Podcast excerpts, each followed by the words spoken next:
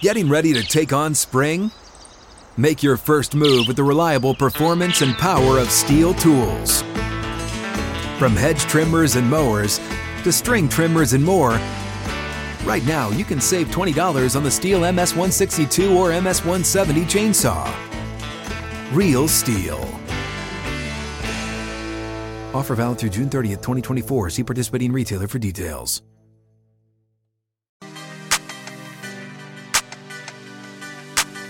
Out of the gates and ready to go. Outkick 360 underway. Tuesday edition is here. We're here to make the afternoon go by faster for you. Over the next three hours, we'll chat with Colt Knost, CBS golf analyst, on course reporter for the PGA Tour. He'll be with us in about 20 minutes.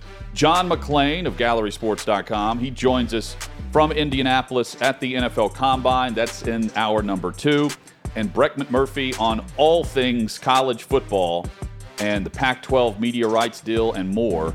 He'll join us in hour three. Chad, good afternoon. Good afternoon, Hutton. Fired up, ready to go. Look down at my Twitter feed right now, and just a tweet pops up being sent to me that's in an argument with two other people, completely out of context. This is what I read as we open the uh, show. This is from someone called Swarm. Oh yeah, on Twitter, who says, "Long time listener, first time caller." Yeah, well, I don't know what this is in regards to. i have got an idea, but uh, he's he's talking to someone else that's been tweeting with me, and he says, "Oh, you're, you're caught in that loophole." Yeah, like I just yeah. we should get an out of context Twitter reply every day to start the show. But this is today's.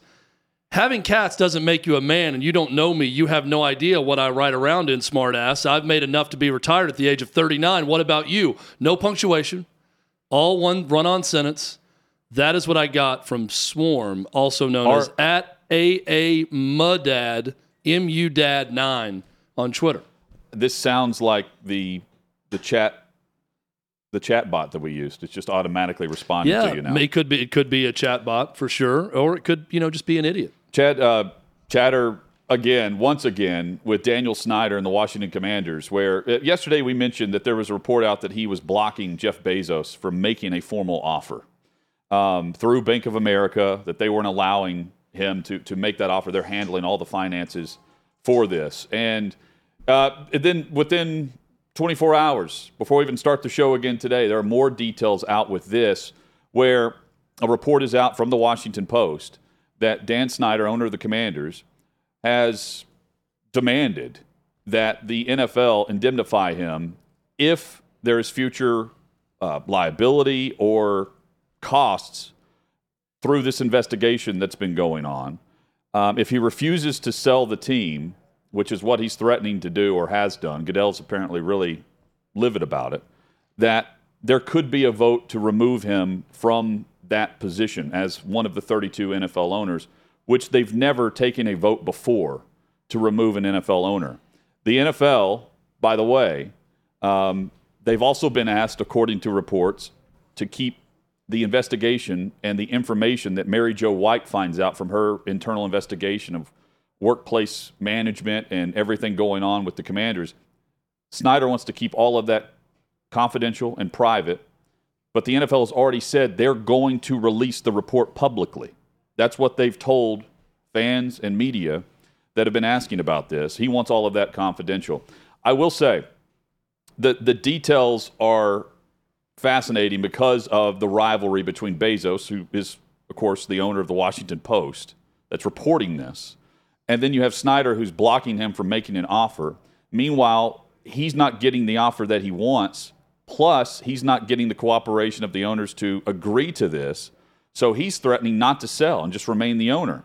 But these other details come out about financial misconduct, which is at the crux of, of what Mary Jo White and the investigation is looking into details came out that around a financial misconduct, according, and this is through ESPN, Snyder allegedly took a $55 million loan through the franchise without informing the minority owners at the time. At the time this took place, it was 18 months before Snyder bought out the minority ownership of Fred Smith of FedEx, Dwight Schar, who's the founder of a Fortune 500 company, and Robert Rothman, who is the founder and CEO of a private investment firm.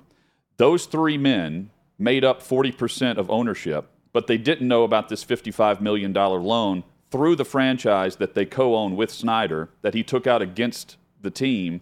And he's also get, uh, borrowing or, or, or charging the team $4.5 million to put the team logo on his private jet charging four and a half million, by four the and a half million for the logo, for something that gives them no real advertising value. and uh, paying himself ten million in salary to lease his private jets to the team. Again, that he's the majority owner of at the time. He since bought them out, but this is three billionaires going head to head with another guy, and meanwhile, Jerry Jones is negotiating with Snyder on behalf of the owners.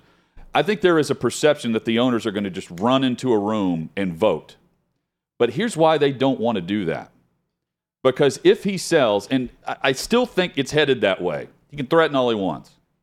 If he sells the team on his own accord, quote unquote, wink, wink, that's going to be a record setting sale price for an NFL franchise. Then you have the other organizations after that meeting, if not far exceeding that sell price for the foreseeable future. So you reset the bar, you get the guy out that you want out without voting him out and setting a precedent of that, which they don't want to do. I think the owners will be patient with this, despite reports that there's going to be this fervor to rush into a room and have an immediate vote. I think the only way it gets to that point, if, if Snyder just comes out publicly and says, We're not leaving, I'm not leaving, I'm remaining the owner, and then details emerge of this uh, financial investigation. Which, by the way, the commanders released a statement um, on the $55 million that uh, apparently was taken out as a loan through the franchise, but the other owners didn't know about it. And the commander's spokesperson said in 2019, the team distributed amounts significantly in excess of the maximum amount of credit line to each of its shareholders. All distributions by the team were and have always been made on a pro rata basis to all shareholders. As is the case for any NFL franchise, we are audited annually, and we will complete we will be uh, completely transparent in sharing all financials with the league and their review and oversight. Crazy story, uh, and here we go again with Dan Snyder. And Dan Snyder, his threat to the league, and bear with me here because this is hilarious, is I will just continue to own this team. and Well- that will be the biggest embarrassment to you and everyone else is I just won't sell. Yeah. And I'll con- it's almost like the ghost of Christmas past. I will continue to be the ghost of problems past in And Washington and the future, and I will embarrass you. I'll do whatever I want. I'll continue to mismanage this organization. I will be morally, ethically uh, uh, against everything that the league says they stand for. I'm going to take money where I want. I'm going to use this team as my own ATM. I'm going to charge them for anything I put on my private jet. I'm going to continue to do whatever the hell I want if you don't give me exactly what I want. Because exactly what you want, NFL and every owner, is to sell for this record price and get Daniel Snyder out of the league. But what Daniel Snyder is saying is basically, hey, I did all this because the NFL. Guys, you understand, right? For the to the other 31 owners, he's Yeah. like, you get it. I mean, we get going in this thing. We're making a lot of money.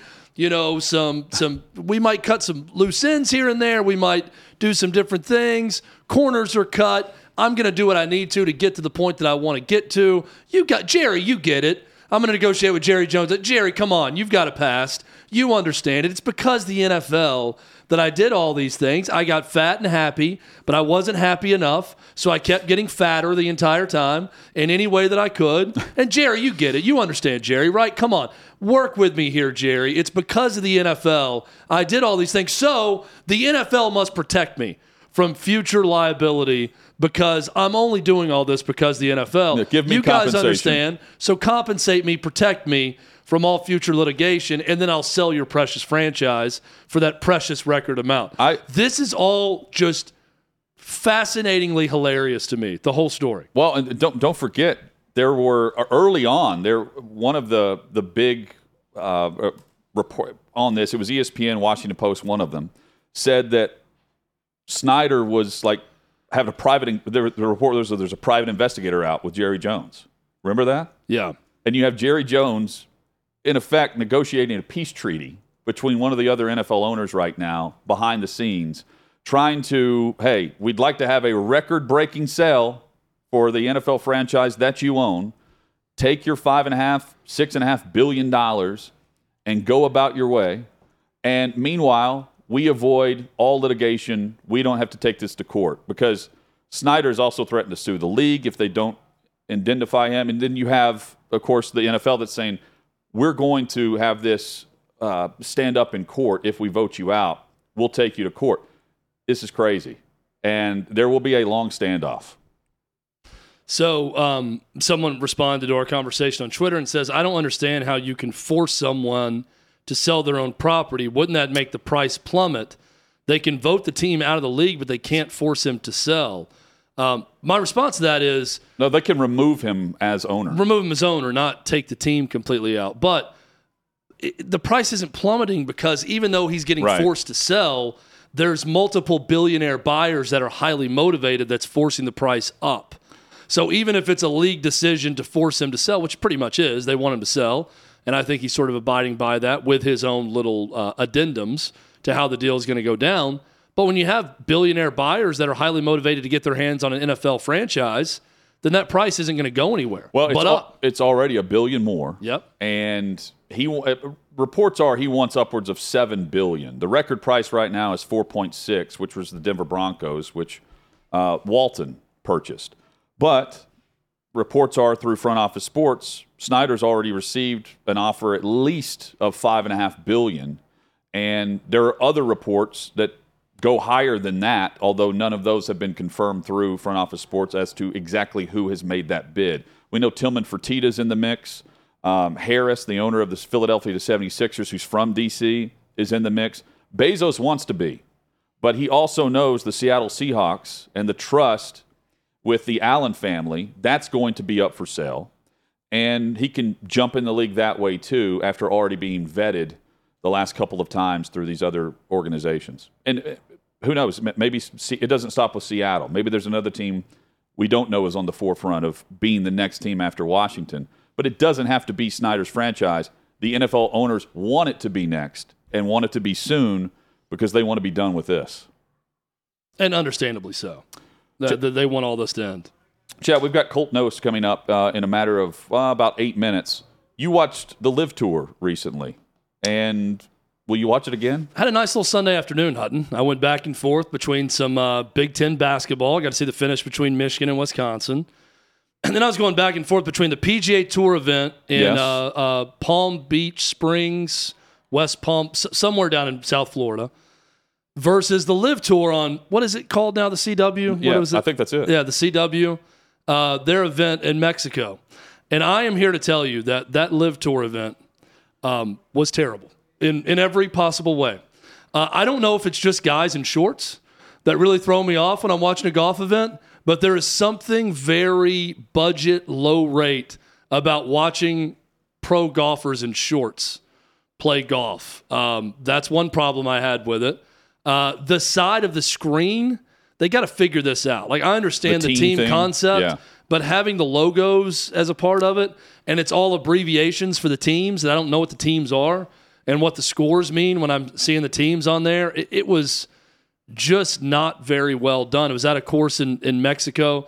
Look, they've got some legitimate talent mm-hmm. to put something together here on the LIV Tour, but I'm watching LIV versus PGA, and uh, maybe I'm old fashioned here. I don't know, but that PGA Tour event with no stars at the top of the leaderboard was light years more entertaining.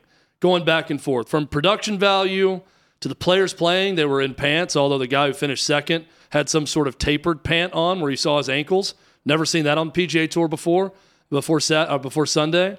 Um, PGA Tour event was compelling. Came down to the last hole. They went to a playoff hole.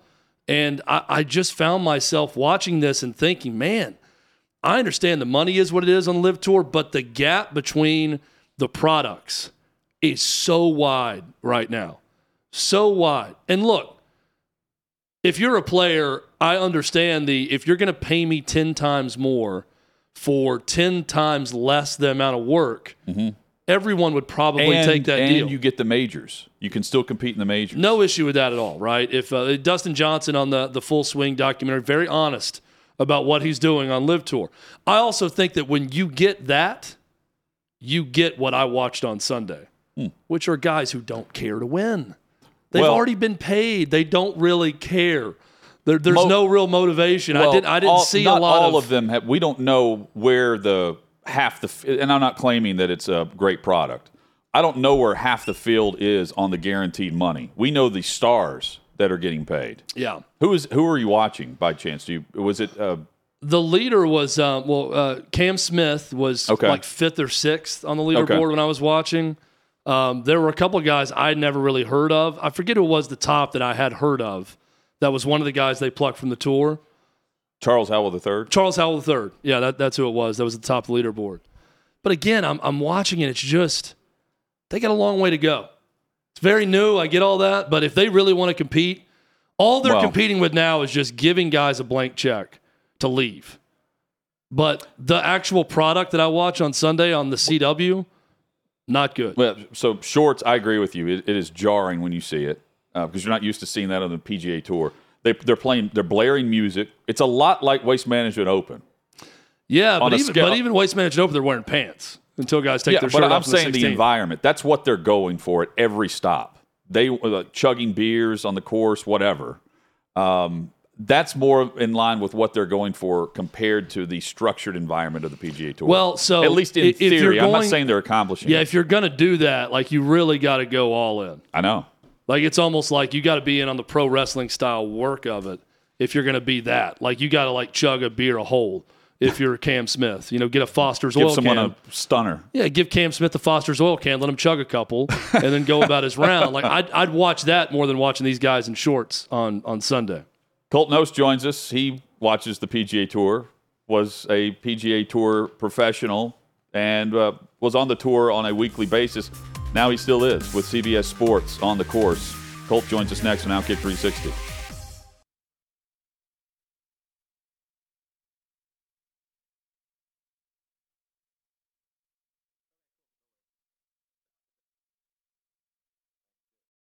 You ready? Showtime. On May 3rd, summer starts with The Fall Guy. Let's do it later. Let's drink a spicy margarita. Make some bad decisions. Yes. Audiences are falling in love with the most entertaining film of the year. Fall guy. Fall guy. Fall guy. That's what the poster said. See Ryan Gosling and Emily Blunt in the movie critics say exists to make you happy. Trying to make it out? Because nope. I don't either. It's not what I'm into right now. What are you into? Talking. Yeah. the Fall Guy. Only in theaters May 3rd. Rated PG-13.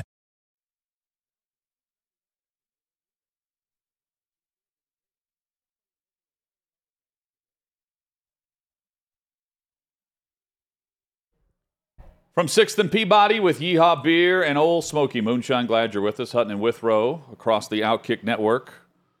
From pro golfer to pro talker, Colt Knost joins us on the Outkick Network. Uh, you can check out Gravy and the Sleeves on SiriusXM, the Subpar Podcast, and much more. Colt, Colt's actually playing hurt today too, fighting Oh, a cold. really? Uh, the way I feel like everyone in America has been fighting a cold for the last two months or so. So uh, appreciate you, man. joining us, even a little bit under the weather, Colt. Yeah, it's not quite the Jordan flu game, you know, but uh, I'll, I'll do my best and, and play through it. But thanks for having me on, guys. No doubt. Uh, so uh, Chad and I, we, we're binging. He's already through it, full swing on Netflix. Um, do you? You've been in the thick of it. Do you realize how cool that show is for guys like us and fans of just any sport to get that access? Yeah, you know, I mean, for me, it's kind of like when I watched Drive to Survive for the first time. I knew nothing about F1. So to see that, I was fascinated by it. And then Full Swing is fantastic. There's no doubt. I mean, but as a golfer who follows it every single day and talks about it all day, every day, um, it, it's great. They did a great job with it. Saw, saw some unbelievable behind the scenes action.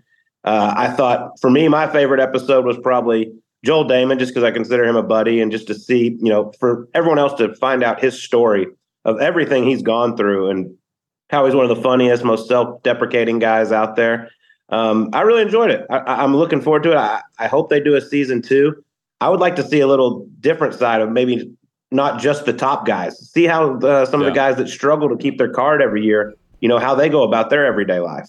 Well, so Was there a point in time on tour where if you heard about this show, you'd be like, "Nah, no way that we're they'll do this." Uh, what what the, the timing of this was unbelievable, given the LIV tour and everything that came into it. Yeah, I joke with Chad Mumm all the time. I'm like, I mean, how lucky are you? all this stuff that happened with LIV and the PGA Tour, it couldn't have worked out any better for him. And I think that's one reason why everyone is so fascinated with this series, Full Swing, is because they get to see, you know, what really went on, what went into the the decision making for these guys to leave the PGA Tour and jump over to another tour. So, yeah, I, I like to give him a hard time. He is one of the luckiest humans on the planet right now.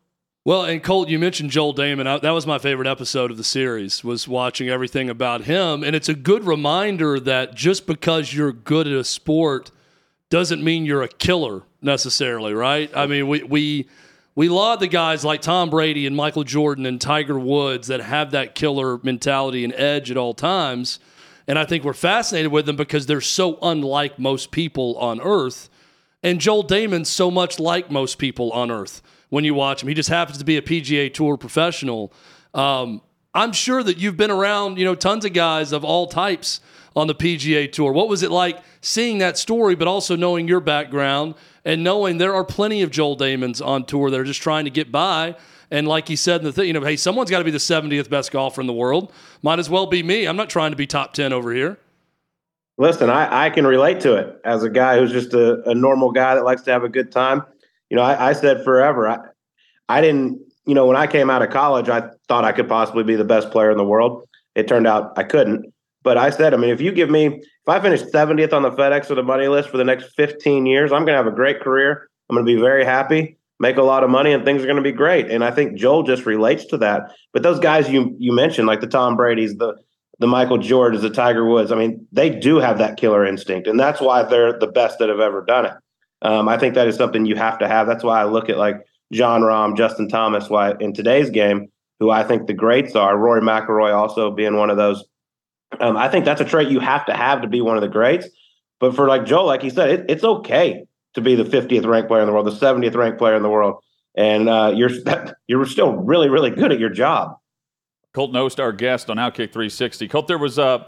Uh, the story initially were, were, the the players who were going to LIV. Is the story now the players who stayed and continue to stay? It's an interesting story with everything that's going on. There's no doubt. I mean, I think at first when this all started, we were pretty nervous to see what was going to happen because, listen, I, I don't care who you are. It, it's hard to turn down $100 million. And, you know, they get the likes of Dustin Johnson, Cam Smith, Brooks Koepka, Bryson DeChambeau. And it's it was I was I was worried there for a little bit, but now I feel like things have really cooled off. Um, they haven't gotten some of the big guys they really wanted to get, and the PGA Tour has stepped up. Um, one because of the new TV deal they got, but two, I mean, when there's competition, you have to react, and the PGA Tour did.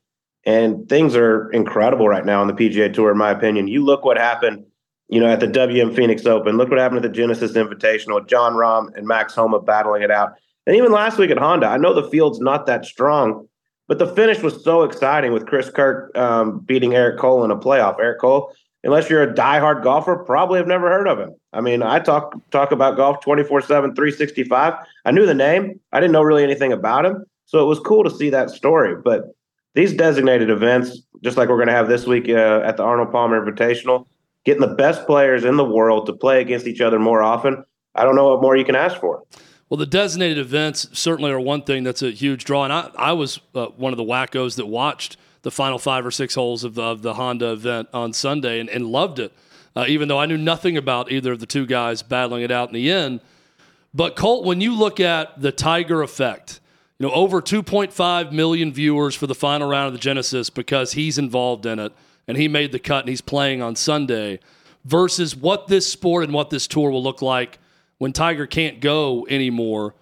What do you think about what's next for the PGA Tour without Tiger? There's never going to be another Tiger Woods. Um, you know, at Genesis, that was my first experience ever being inside the ropes with him. Obviously, I played in many a tournaments that he played in, but never got paired with him.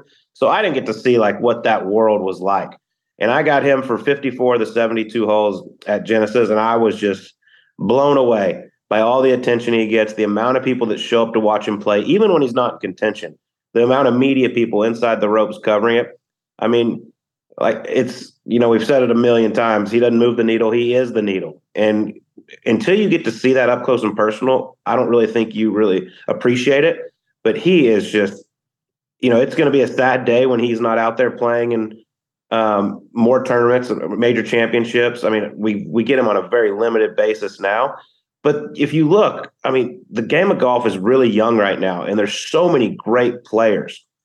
I don't think that we're ever going to see a guy dominate the way Tiger Woods did, but we're going to see this number one ranking you go, move between five, six guys over the next decade or so.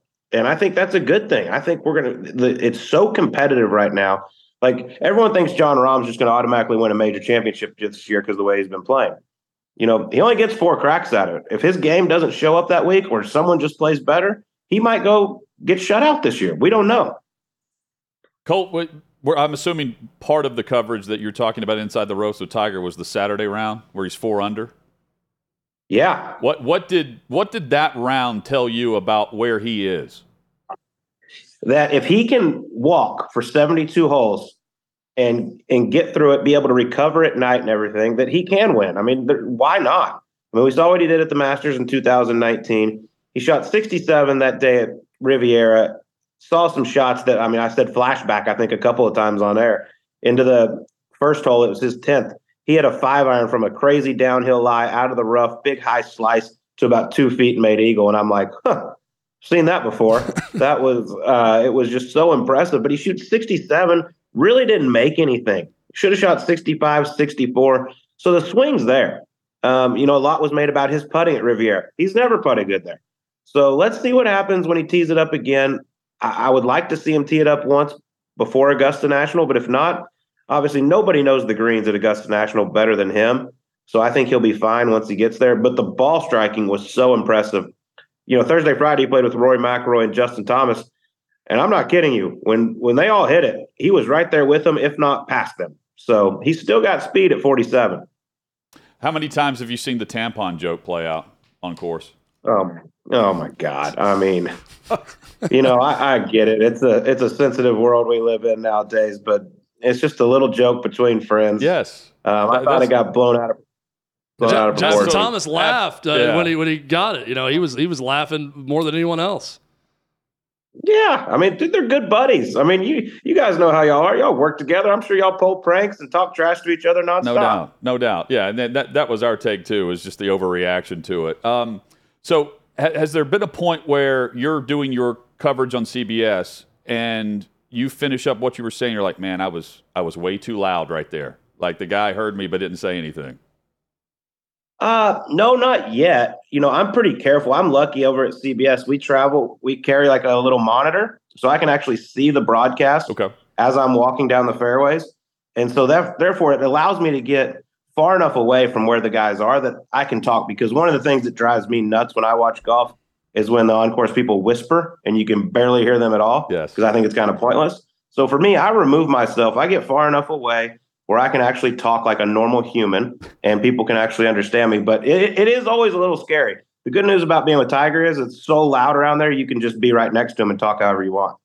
Uh, what kind of training is involved with that? Because I hear that you're walking around with a monitor, and I feel like that's kind of involved you know, to throw throw you out there and do that where you're you've got your own technology there right in front of you.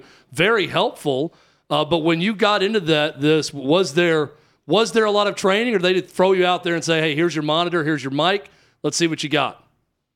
So when I first started, I was actually in a tower. I was in 16 Tower at Riviera the first time, and I I love telling this story. And Lance Barrow, who's the legendary CBS broadcaster, uh, he was producing the show that day, and I had no idea what I was doing. I was still playing at the time. I was just out with injury. And he sends me out to 16 Tower, doesn't really say much. And we're, we're, we're going along, and I'm talking about some shot here and there, and he says commercial. So I stop talking. He says commercial again. I don't say anything. He goes, Colt, send it to commercial. I was like, oh, we'll be right back to the Genesis Invitational. I had no idea. And then in commercial, he's he goes, Colt, whoever the last person talking is, is who sends it to commercial. When I say commercial, I'm like, cool. I had no idea that's how this thing works. so there's there's not a whole lot of prep. It's kind of sink or swim, I think, in the TV world. Um, it's great. You know, I, I've been very fortunate to get to move down onto the ground and be an on course guy, which is where I feel like I belong. I have so much fun out there doing it. But uh, that first day was quite the experience. Colt Knost, our guest, CBS Sports, and uh, co-host of the Gravy and Sleaze on Sirius XM. Um, so 2007, you win the U.S. Amateur, but then you turn pro, and that means you can't accept the invitation to Augusta and uh, other majors. What what led you to turn pro, and how did you turn down that invite? Yeah, it was a tough decision. There's no doubt about it. Um, you know, going through that summer, I played so great. Even going back to 2006, I played really good. It led over into 2007. Uh, I was the number one amateur in the world. You know, my stock wasn't getting any higher. I got an off um, some financial opportunities that I didn't think I should pass up. You know, my family took great care of me all through junior golf and amateur golf, and I thought it was kind of time to pay it back. And you know, I, I got three starts that fall on the PGA Tour once I turned pro, and the way I was playing, I was like, hell, I might get in contention and win one and be there anyway in April. Um, but for me, it was I was finished with school. It was tough to sit out. What was that? Six, seven, eight months to wait wait around for the the Masters, which it's the biggest golf tournament in the world. I had a lot of confidence in my ability that I would eventually get there at some point. Didn't turn out that way, which sucks. But uh, I still get to go there every year for CBS, and it is a special place and uh, the coolest golf tournament in the world. So I, I know you said there's not going to be another Tiger Woods, and we're not asking for that right away or anything. But in your opinion, who is the American golfer to watch if Tiger Woods isn't playing? We know he's going to try to give it a go in the in the majors, but who is that American you've got your eye on? Not to be the next Tiger Woods, but the person of interest on tour now moving forward. Uh, well, I think it's really, you know, it's really come about recently, and that's Max Homa. Um, I've been so high on him ever since I met him when he was in college. You know, even when he was on tour and made two cuts and made eighteen thousand dollars, I've been a huge Max Homa fan. Play a lot of golf with him here at home at Whisper Rock and at Silverleaf, and the guy's talent is just unbelievable. He continues to get better and better. You know, I say it all the time. In my opinion, he's one of two guys on the PGA Tour that doesn't have a weakness, and that's Jon Rahm and and him.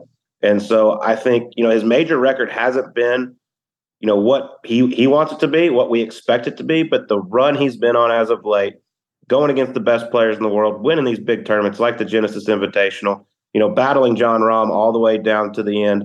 Um, just recently at Riviera, once again, I think this guy's got all the tools, and I think he believes it now that he is one of the best players in the world. I mean, in my opinion, he's probably the fourth best golfer in the world, even though he's ranked eighth. So he's one of those names now. And when he gets up, when they see it up on the leaderboard, they take notice. The kid's the real deal. He's going to win a major before this is all said and done. Uh, of the guys that play regularly, is Rory McIlroy the unquestioned elder statesman of the PGA Tour now? Yeah, I think the role he has took on has been fantastic. He's very outspoken. Uh, he cares a lot, uh, and everyone respects his opinion. Listen, it's one of, he's one of the best players in the world, four-time major champion. Uh, he's very smart, very well thought out, and that's not easy to do. To to to be that spokesman, to take on that role, and then still go play against the best players in the world and play well. It's been really impressive to see what he's what he's doing because this game is so hard when everything's going great. When you have to go talk about other stuff and then go compete, um, it's pretty impressive. It, are most golfers like Koepka in that the the mental aspect of it is constantly being thought about uh, on a on a minute by minute basis, like that episode in the show, or is he on the extreme side of it? No, I think that's very normal. I actually, you know, I don't enjoy seeing anyone struggle, but I, I enjoyed seeing him open up because I think that's a side we've never seen of Brooks Koepka. Um, you know, he he has not been the player that we saw who went on that ridiculous run in the major championships where he won four in such a short amount of time. Um, you know, he's dealt with the injuries and all that. And I say all, all the time, these guys are so good that if, I mean, if you're, you're trying to play at 70, 75%, it's going to be really tough for you to compete. But I thought that episode was really interesting to see Brooks open up and see that, you know, the guy we thought was, which he still is, one of the toughest competitors um, in the game of golf, be vulnerable, you know, show that he's really struggling. I thought it, that was one of the better episodes to watch, and you get more insight than I thought we ever would from Brooks Koepka. What's the worst slump you were in? My whole career. no, I, I will tell you. Uh, I believe in 2012, I finished third like twice in the first eight or nine events, um, right before, right after Hilton Head, and then I missed 10 straight cuts. Uh, that one was shocking. I went from like 38th on the money list to almost losing my card, missing 10 straight in a row, 10 straight cuts. That was uh, that's one of those ones like, oh my god, am I ever going to make a cut again? Colt, so you mentioned Silverleaf is your home course, one of them. Silverleaf and Whisper Rock, yes, sir. I don't want to sound too big time here, but Hutton and I had dinner at Silverleaf uh, very recently. We were there for the Super Bowl, so We uh, snuck in. It's uh, quite the place. Yeah, we we put on the maitre d costume and we walked in the back and we uh, helped serve some people their dinner that night. It was great.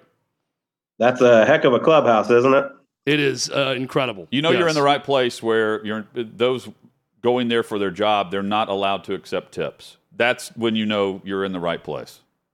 That's uh that's very well said. Yeah, it's uh it is an awesome place. My buddy Ben Herman bought bought it a few years ago, and uh, it's it's cool, man. The best part is it's got a bar on the range. Uh, yeah, we we didn't catch that. We need to catch. We that caught next the time. bar on the inside, Yeah. but not on the range. That's So we in the, the dining area had a bar too. It's perfect. Colt, thank you, man. It We, is. we appreciate this, and um, let's let's catch up soon. Next time we're out, we'll, we'll have to give you a shout and see if uh, you know we can sneak into the club you're currently drinking at.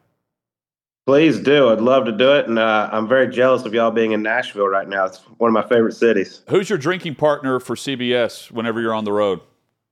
Oh, the one and only Frank Nobilo. Nice. He is he is the best. Well, we'll uh, get a reservation for three at the driving range bar at Silverleaf, and next time we're out in the desert, we'll go there. And whenever you're in Nashville, hit us up, and we'll, We'll get you the set up here at uh, Sixth and Peabody with Ole Smoky Moonshine and Yeehaw. You got it. Y'all are welcome anytime out here. Appreciate you having Thanks, me. Colt. Appreciate it, Appreciate it, man. Check out the show, uh, Gravy and the Sleeve, Sirius XM, plus uh, the podcast, Subpar Podcast. Uh, I've. I've checked out the, uh, the the show. Very well done, very entertaining, and a great name for a show. Perfect. Yes. Uh, what do you think about the name Colt? Uh, not a huge fan. I'm just I, I'm always fascinated by. It's uh, very, you know, he grew up in unique name. Texas. Like I know he's he's from Ohio originally, but grew up in Texas. It's like a very kid born in the mid '90s to But that's a, 2005. that's a name you have to live up to, though. Colt Like- McCoy. I mean, Colt McCoy is the perfect name for the Texas quarterback Yeah. in the history of names, right? Yes, Um, I, I don't know. It's it's a little kitschy for me. uh, but it fits. It fits him well. Uh, look, it's better than Chad. Of four letter names that start with C, Colt is way better than Chad. So I'm not knocking the name. It's just not my favorite. Uh, Nick Cannon, uh, he's, he's running out of names because of all the children he's having. Maybe Colt's next up on the list because he's not done. Uh, He says four letter words when he finds out he's about to have a kid, Yeah. but it's not the name of the kid. that's next on Outkick 360.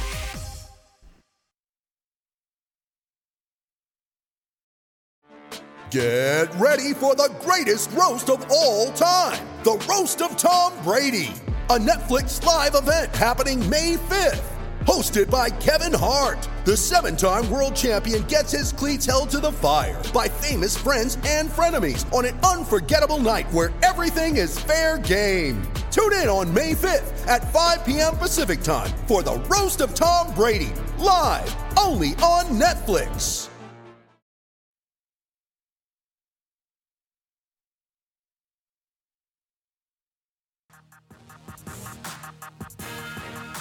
Outkick 360 rolls on across the Outkick network. Hutton and Withrow with you. Sixth and Peabody, our location with Yeehaw Beer and Ole Smoky Moonshine. Hit us up on social, or you can join Chad in the chat.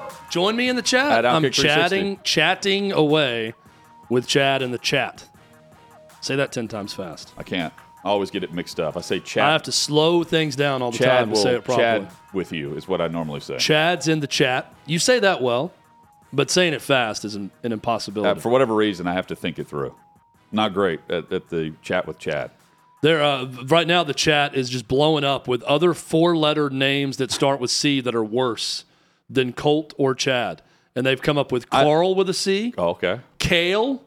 That's a great one. That's terrible. C A L E. That's a bad one. That sounds like a Yellowstone Chip? name. Chip. I think Chip's. You could argue is, Chip uh, is better than Chad. I I, had don't a guy, a, a coworker, Mez, that worked with me. Shout out to Mez at the Polo Ralph Lauren outlet in Lebanon, Tennessee, back in 2002. the guy you would race on folding shirts. Yeah, we would race. We we partied together. We hung out. Good guy. Played football at Cumberland University. Tremel Clements, uh, aka Mez. He called me Chip. Uh, that's the only thing he would he would not call me Chad. His nickname for me was Chip, and that's uh, the only way he would refer to me is oh Chip's over there, and that's the one person in my life who called me Chip. And I've got to be honest, I liked it better than Chad. Is it which is I better? wanted it to stick. It didn't. Chip Cannon or Colt Cannon? Because who knows with uh, Nick Cannon's family. Hmm. Um, so he says, yeah, he's going to have as many kids as he can. He recently had his 12th child uh, in December. And he says, look, it's in God's hands if I'm going to have a 13th. Lucky number 13. That's a lot of kids. Chad, as a father of two, can you imagine adding 10 more? No, no. I, I I marvel at people with three kids. Uh, four kids really throws me off balance, but uh, that many, no. Now I- I'll say, like, I, he's a very busy guy. I know that you know he works a lot uh, in show Oh, business. no doubt busy. He's very busy. He's he's at it all the time. A lot of work that's putting out there. I just don't know, like Punching that time clock. when you get to that level, or like you know the Travis Henry running back situation Yeah. with so many kids with so many different women. I'm not trying to belittle what's going on here, but I he's probably not the most present dad in the world with all of the kids. So I don't really know what his workload is. Yeah. Like I, I try to be around both of my children's lives as much as I can. So that's a time commitment. But if you have 13 kids and you're not really interested in being around them all that much, regardless, it may not affect anything other than your pocketbook. Yes. If you get where I'm going. In I- terms of what you're paying to So the he has- different moms. He has six six moms. and I'm not here to judge. Maybe he's the best dad in the world to all how many kids? uh, twelve. All 12 His kids. 12, yes. Maybe he's a great One- dad to all of them and spends a lot of time One with did them. pass away, so uh, you know, uh, I don't want to make light of that. No. but he's had he, he's the father of twelve. again, maybe he's uh, all of his time is consumed with being a proper dad to all 12 kids. I doubt it. When you have 12 kids with that many women, His I mean, I'm just, you know, being logical here. With Entertainment Tonight, But- he says, "Yeah, God decides when we're done, but I believe I definitely got my hands full, and I'm so focused, I'm locked in. But when I'm 85, you never know, I might."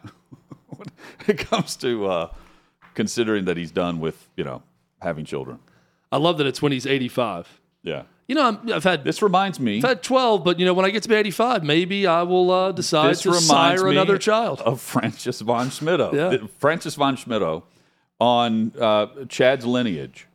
we need to find Francis's birthday and celebrate it in style on the show. So- and have a Francois von Schmittou so day. French Francois. I think he, he later went by Francis to more Americanize his name.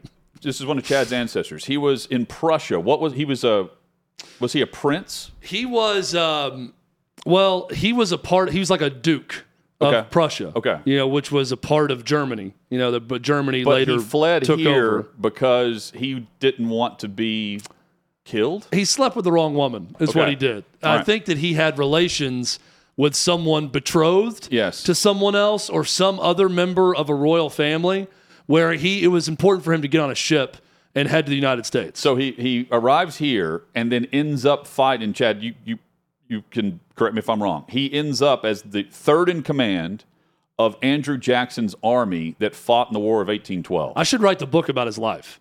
If anyone should be his biographer, it should be a descendant of Francois von Schmittou, which is me, and I can do the research and write the biography of him. The best part is the Hermitage, Andrew Jackson's estate, is something you could tour here in Middle Tennessee. And someone from there was listening to our old show, Midday 180, and they called in and looked up Chad's lineage to this guy, Francis von Schmittou. And they found like archival uh, notebooks, you know, written in quill Yes. with a quill pen back in the day of people that fought alongside General Andrew Jackson, in the Battle of New Orleans, and Francois von Schmittou was one of his right hand guys. Yes. at the battle, and there was a prayer. There's a prayer that's engraved somewhere over there, right? Yes, it's somewhere. He said you can see an engraving of the prayer. Francois von Schmittou, uh, my ancestor, led the led the prayer. I really want to do this with our softball team at some point too. but led the prayer before the Battle of New Orleans. The prayer went something like, "Lord, stand with us, but if you will not stand with us, stand aside and watch the damnedest fight you've ever seen." Amen. That was that was the prayer before they fought the Brits at the Battle of New Orleans. And he had how many children with how many uh, wives? He was a, uh, Nick Cannon like uh, type resume. I think he ended up with uh, 11 or 12 total. He fathered his last child at 78, I think, with a like 19 year old wife. He had six or seven wives and that's, over the course that's of his your life. lineage, right? It's through the 19 year old. That's yeah. I no yes. My my lineage was, uh, as my aunt told me, my lineage. I think it was my aunt. My lineage is through the most like It's basically amazing. through the like worst of the wives like whatever the most scandalous situation was like the wife who you know at the time i don't know that there were you know consent laws but the one that was probably under 18 when he married her i think that's my ancestor. Like i come from that line. Like so i believe it's the one where he was the oldest and the wife was the youngest. That's my that's my So- line, tree of the family. That's What- my branch of the family tree. One of the things I'm just going to pay for and do on my own uh, is a DNA deal or something because I'm a couple years from 40 and a, a year and a half from 40. And I, I'm tired of putting. you're, you're adopted I'm adopted, don't yeah. know your lineage Right. I know nothing about it. And I'm tired of putting NA on my medical history. That's really what I'm doing this for. But I think this could be really fun um, if we can trace back wherever. I, and I'm okay with any result. It could be positive or negative as long as it's not a you know a prank. Whenever you want to uh, reveal this on air, but I'll, I'll I- give you I the results, all- and we can do it live. this. Hutton, we should make a pact that you do this and we do it on air. Yeah. And I write the biography of Francois von Schmittou also, and we publish it. Let's get a publisher. We know a publisher, Merck. Jonathan Merck can publish it. That's right. Hit us up on social for uh, you can join the chat on this at Outkick 360. Coming up, headlines. Nate Oats has talked again. Plus, we go to the NFL Combine with John McClain. It's all straight ahead on Outkick 360 right here on the Outkick Network.